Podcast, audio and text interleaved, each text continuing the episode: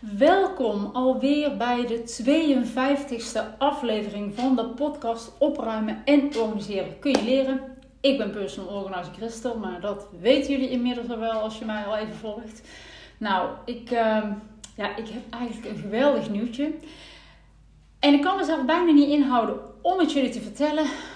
Maar dat doe ik toch nog niet totdat dat echt officieel is. Maar dat heb ik deze week gehoord. En het is echt iets heel gaafs. En ik ben heel trots dat ze mij daarvoor hebben gevraagd. En meer kan ik er eigenlijk nog niet over zeggen. Dus jullie denken nou lekker dan. Blij gemaakt met een dode mus. Waar blijft dat nieuws? Maar we moeten nog eventjes een weekje wachten. Ik denk dat het dan wel oud en niet open kan, om het zo maar te zeggen. En het kan ook echt een heel leuk nieuwtje zijn voor jullie. Dat is tenminste wel de bedoeling voor mij. En nu snappen jullie er waarschijnlijk helemaal niets meer van. Goed, ik hou er gewoon nu even over op. Maar daarom ben ik gewoon heel erg blij deze week. En zodra ik het weet, zijn jullie de eerste die ik het ga vertellen. Hè? Mijn trouwe luisteraars, kijkers. Dus stay tuned. Zoals degenen die mij volgen op YouTube nou ook al kunnen zien. Er staat inmiddels een klein kerstboompje in mijn werkkamer. Ja, helemaal gezellig. En als ik hier dan toch veel tijd doorbreng, dan wil ik ook een boom. Hè? Want een boom in de woonkamer, die komt volgende week. En die kan ik ook niet zien vanaf hier. Dus aangezien ik hier altijd zit, wil ik hier gewoon een gezellig boompje. Dus daar staat, ik ben er helemaal blij mee. En ja, mijn kerstboom stond al voor Sinterklaas. Hè? Voor sommigen uit en boze, maar ik vind gezelligheid kan altijd. En de kerstboom ook. Dus bij ons hadden Sint en Piet de pakjes onder de boom gelegd. Maar goed, ik ga het vandaag niet met je hebben over Sinterklaas of over de kerstboom. Vandaag ga ik het met jou hebben over mijn tips voor een opgeruimde keuken. Kijk, de feestdagen die komen eraan. Dus dat betekent dat de keuken ook een plek is waar je natuurlijk ook veel tijd op brengt. Hè? Waar je veel bent. Ja, om al die lekkere feestmaaltijden te maken voor iedereen. En dan is niks zo fijn om in een opgeruimde keuken te koken. Althans, ik spreek voor mezelf. Maar een schoon aanrechtblad. Maar vooral ook een opgeruimd aanrechtblad. Zodat je niet eerst alles opzij moet schuiven voordat je kan beginnen met koken. En vaak is de keuken ook de plek met kerst waar iedereen zich een beetje verzamelt. Hè? Met een lekker wijntje erbij, samen koken, kletsen. Dus fijn als het dan opgeruimd is. En ik heb het al eens vaker gezegd. De keuken is ook echt de katalysator voor de rest van de rommel in huis. Hè? Is het in de keuken een bende, ligt het bezaaid met allerlei spullen, dan is het geheid in de rest van het huis ook, zijpelt dat eigenlijk een beetje door. En kijk, na het koken van een 3-gangen diner in je keuken voor een kerstdiner is het sowieso een bende. Maar ik bedoel eigenlijk meer, als het structureel rommelig is in je keuken, dan zie je dat ook vaak terug in de rest van je huis. Nou, wij hebben dus een hele open keuken in een open ruimte, ook met de woonkamer. Dus als ik in de bank zit, kijk ik zo naar mijn keuken. Dus ik kan ook niet relaxed op de bank zitten als ik in mijn ooghoek nog allerlei rommel zie liggen.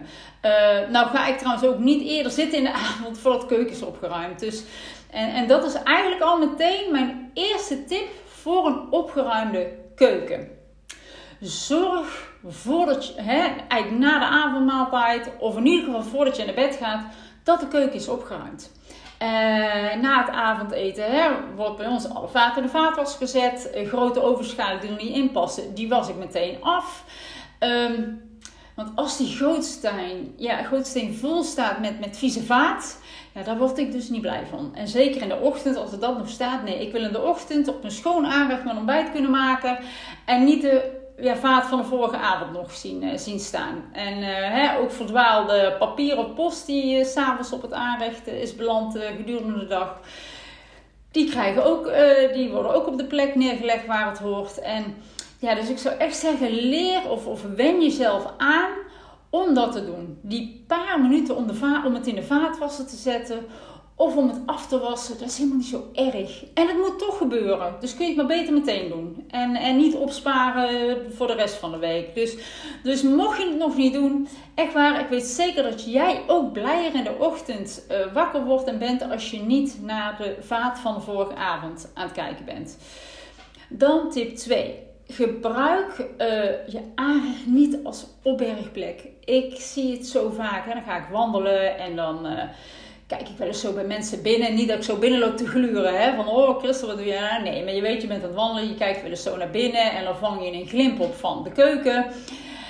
En dan zie ik regelmatig dat die echt bezaaid ligt met spullen. Hè? Stapelt papier of ik zie wasmiddelflessen staan. Of staat vol met keukenapparaten, blenders, broodroosters.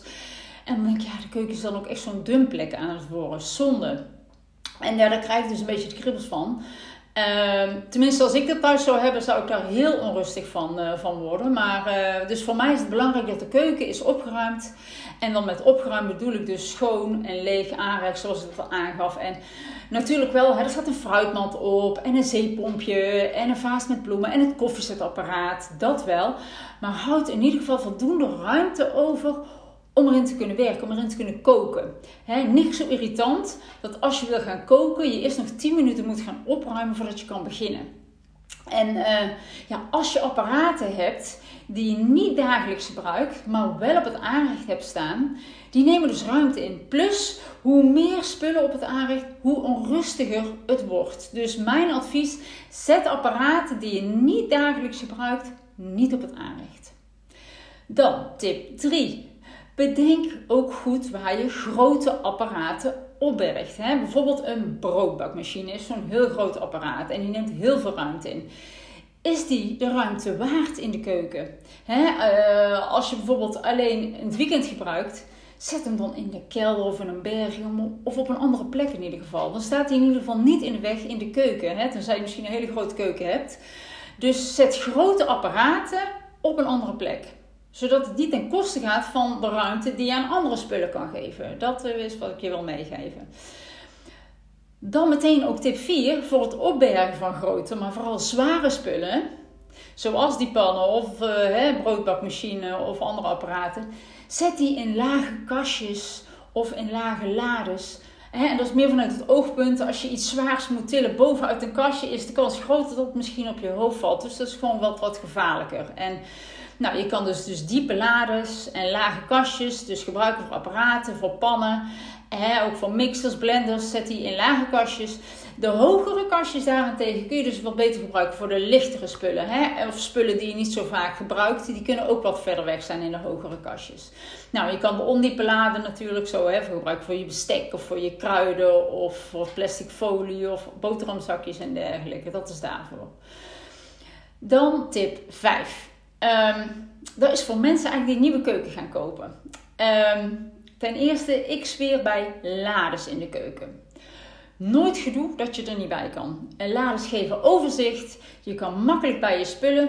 Dus als je een nieuwe keuken gaat kopen, veel lades. En houd rekening met de keukendriehoek. Dan denk je, keukendriehoek? Nou kijk, als je in de keukenzaak een keuken gaat kopen, dan wijzen ze je daar wel op. Dan weten ze. Maar wij hebben onze keuken door een timmerman laten maken. Dus wij moesten heel die indeling zelf bedenken. Nou, de keukendriehoek, dat is dus het kook, het spoel, dus de gootsteen en de koelkast staan in een driehoek. En dat is ook de plek waar tussen het meeste beweegt. Dus daarom moet dat in een driehoek staan. Dus houd daar rekening mee als je een nieuwe keuken gaat kopen, dat je dat meeneemt. Maar goed, als je het echt bij een keukenzaak doet, dan weten ze dat ook wel hoor. En natuurlijk, naast lades heb je ook kastjes nodig. Bijvoorbeeld voor je glazen. Want ja, het is wel niet handig een lade. Als je die opentrekt, dan vallen alle glazen om. Dus daarvoor heb je zeker ook kastjes nodig. Dan tip 6. Ga eens na welke apparaten je in huis hebt, of je die nog gebruikt. Gebruik jij echt alles wat in je keuken staat? Ga eens na. Welke apparaten heb jij die je echt gebruikt? Of die laten toch een miskoop blijken. Dus bijvoorbeeld, je hebt een airfryer gekocht. Want dat had iedereen, dus ik wil het ook. Een hippe, een hype, een trend. Maar die staat al maanden ongebruikt in de kast. Of je hebt zo'n wafelijzer gekocht. Oh leuk, ja, weet je, gekocht. Oh leuk, lekker met de winter zo'n wafelijzer kopen. Nou, maar goed, uiteindelijk heb je hem 3 keer gebruikt. Doe je er ook niks meer mee. Er zijn best wel apparaten, denk ik, in huis die jij niet meer gebruikt. En je hebt natuurlijk ook altijd spullen die je misschien al even niet gebruikt hebt. Zoals seizoensgebonden spullen. Zoals bijvoorbeeld ook een aspergebal. Nou, die doe je natuurlijk niet weg. Want die gebruik je misschien 1 keer per jaar, een paar maanden. Maar zet dat soort spullen die echt seizoensgebonden zijn. Zet die ook apart in een andere ruimte. Dus in je kelder of in je berging. En laat die dus niet, bijvoorbeeld die aspergepan, laat die niet tussen de pannen staan die je dagelijks gebruikt. Want dat neemt gewoon heel veel ruimte in. Dus kijk, ga goed na in je huis, in je keuken, welke apparaten jij nog gebruikt en welke niet meer. Dan tip 7. Ruim regelmatig je koelkast op. En doe dat voordat je de grote boodschappen hebt gedaan. Want dan is de koelkast nog leeg natuurlijk. En dan loop je even alle potjes na die er misschien al heel lang staan. Dan, als je hem helemaal leeg hebt gehaald, haal natuurlijk even een doek doorheen als hij leeg is. En zeker ook fijn voor de feestdagen. Want dan komt hij weer vol te staan. En dan is het fijn om even ruimte te maken. Door die spullen die over de datum zijn even weg te doen. Of misschien staan er nog potjes van je kerstpakket van vorig jaar. Die je nooit hebt gebruikt. Dus weg ermee. De vriezer daarentegen zou je ook 1 of 2 keer per jaar kunnen doen. Dat is ook afhankelijk van hoeveel ijzer in zit. Ja, ik vind het ook altijd een gedoe hoor, een vriezer. En we doen het meestal gewoon 1 keer per jaar. En dan moet want het moet gewoon nog helemaal leeg zijn. Dat is ook gewoon lastig. Dus het is wel slim om het in de winter te doen. Dan kun je met koelelementen in een koelbox buiten zetten als het vriest. Dus doe het als het heel koud is. Ga dan ook je vriezer binnen schoonmaken. Dan tip 8. Ga na hoeveel servies je echt nodig hebt. En dan wil ik met name even inzoomen op de mokken. Want dit is een veel voorkomend probleem, wil ik het niet echt noemen. Maar veel mensen hebben zoveel mokken in huis dat er een heel voetbalelftal op de koffie kan komen. Hoe voller de kastjes met servies staan, hoe groter de kans dat het ook eerder stuk zal gaan. Het stoot tegen elkaar aan. Plus als je kastjes volgepropt staan, kun je er ook lastiger iets uitpakken natuurlijk, dat is logisch. Dus je kan er ook over nadenken, als je eens een keer een feestje hebt, koop dan kartonnen bekers voor de koffie en de thee. Of wat je ook kan doen, zet een doosje met apart servies voor een feestje. En bijvoorbeeld ook wijnglazen. Zet die bijvoorbeeld in een doosje op zolder. Dan kun je het pakken als er een feestje is, dan heb je toch extra servies. Maar dan neemt dat nu geen ruimte in de keuken nu. Maar dan kun je het pakken als er dan een feestje is. En dan denk je, maar een paar mokken of wijnglazen maakt het niet uit als die er ook bij staan. Maar als je alles bij elkaar optelt, wel. Dus kijk welk servies je echt gebruikt. En zet dus desnoods even een doosje met reserveservies voor feestjes en partijen op de zolder. Dan tip 9. Nieuwe spullen erin. Oude eruit. Ik heb afgelopen week een nieuwe wokpan gekocht. Want die oude was gewoon niet meer goed. En dan kan ik denken, die bewaar ik dan voor noodgevallen. Als de ander vies is, kan ik die dan nog gebruiken. Nou, je doet het niet voor niets weg. Bij ons was de aanbak laag. Die was ook niet meer goed. Dus in noodgeval zou ik hem nog wel kunnen gebruiken. Maar wat is nou een noodgeval als de andere pan vies is? Nou, als de andere pan vies is, was ik hem wel even af. Dus die oude pan die niet meer goed is, weg ermee. Dus komen er nieuwe spullen je huis in qua koken, doe de oude weg. Maak er een gewoonte van om dat ook meteen te doen. Niet te bewaren voor noodgevallen. Dan tip 10. Maak een verdeling, zeker met de kleine keuken met weinig opbergruimte. Maak een verdeling tussen aangebroken spullen, dus pakken, rijst en dergelijke die open zijn. En voorraad die dicht is. Bij een kleine keuken. Leg aangebroken pakken rijst of pasta in de keuken ergens. En de rest, je voorraad, leg je eigenlijk in een voorraadkast of je kelder of je berging waar je die dan ook hebt. Nou, mocht je nou wel een lade over hebben voor die voorraad, zet die dan ook echt in een lade. Ik heb mijn voorraad ook in een lade in de keuken zelf. Omdat ik door een lade zie je meteen in 1 oogopslag eigenlijk wat je aan voorraad hebt. Je hebt het overzicht en in een lade doe je het open en zie je meteen wat je hebt. En als je natuurlijk op een kastje op een plank hebt staan, dan zie je het niet zo goed. En bij een voorraad is dat zeker heel erg fijn, omdat je meteen dan ziet van, oh, ik heb nog zoveel van die pakken, dus oh, ik heb nog maar 1 pak, ik moet meteen iets gaan kopen. Dus dat vind ik heel fijn. Maar kijk dus goed of je je voorraad wel in je keuken laat staan, of je daar plek voor hebt. En anders zet die even apart in de kelder of een andere plek. Dan tip 11 en de laatste tip. En dat zijn eigenlijk opbergtips voor glazen borden en pannen. Nou, ik zie regelmatig bij mensen dat ze de hoge glazen achter in de kastjes zetten. En de lager ervoor. Van, oh ja, dat kan ik dan zo makkelijk pakken. Maar als je dan een hoog glas nodig hebt, dan kun je er niet makkelijk bij. Dus zet al je verschillende soorten glazen in een rijtje naast elkaar. Dus je hebt de longdrinks, de wijnglazen, de bierglazen naast elkaar. Van elke soort maak je een rijtje, zodat je alles kan pakken. En maak, nou, wat betreft de glazen, nou, dan wat betreft de borden, maak aparte stapels van je borden, van verschillende formaten. Dus zet de kleine borden niet op de grote borden, maar zet ze naast elkaar, zodat je ook niet die kleine borden elke keer hoeft op te tillen om de grote borden te pakken. Want je gebruikt nou eenmaal heel veel borden in huis. Die moet je eigenlijk gewoon makkelijk kunnen pakken. Dus ja, als je er echt de ruimte voor hebt, zet ze naast elkaar. En nog een extra tip voor de borden.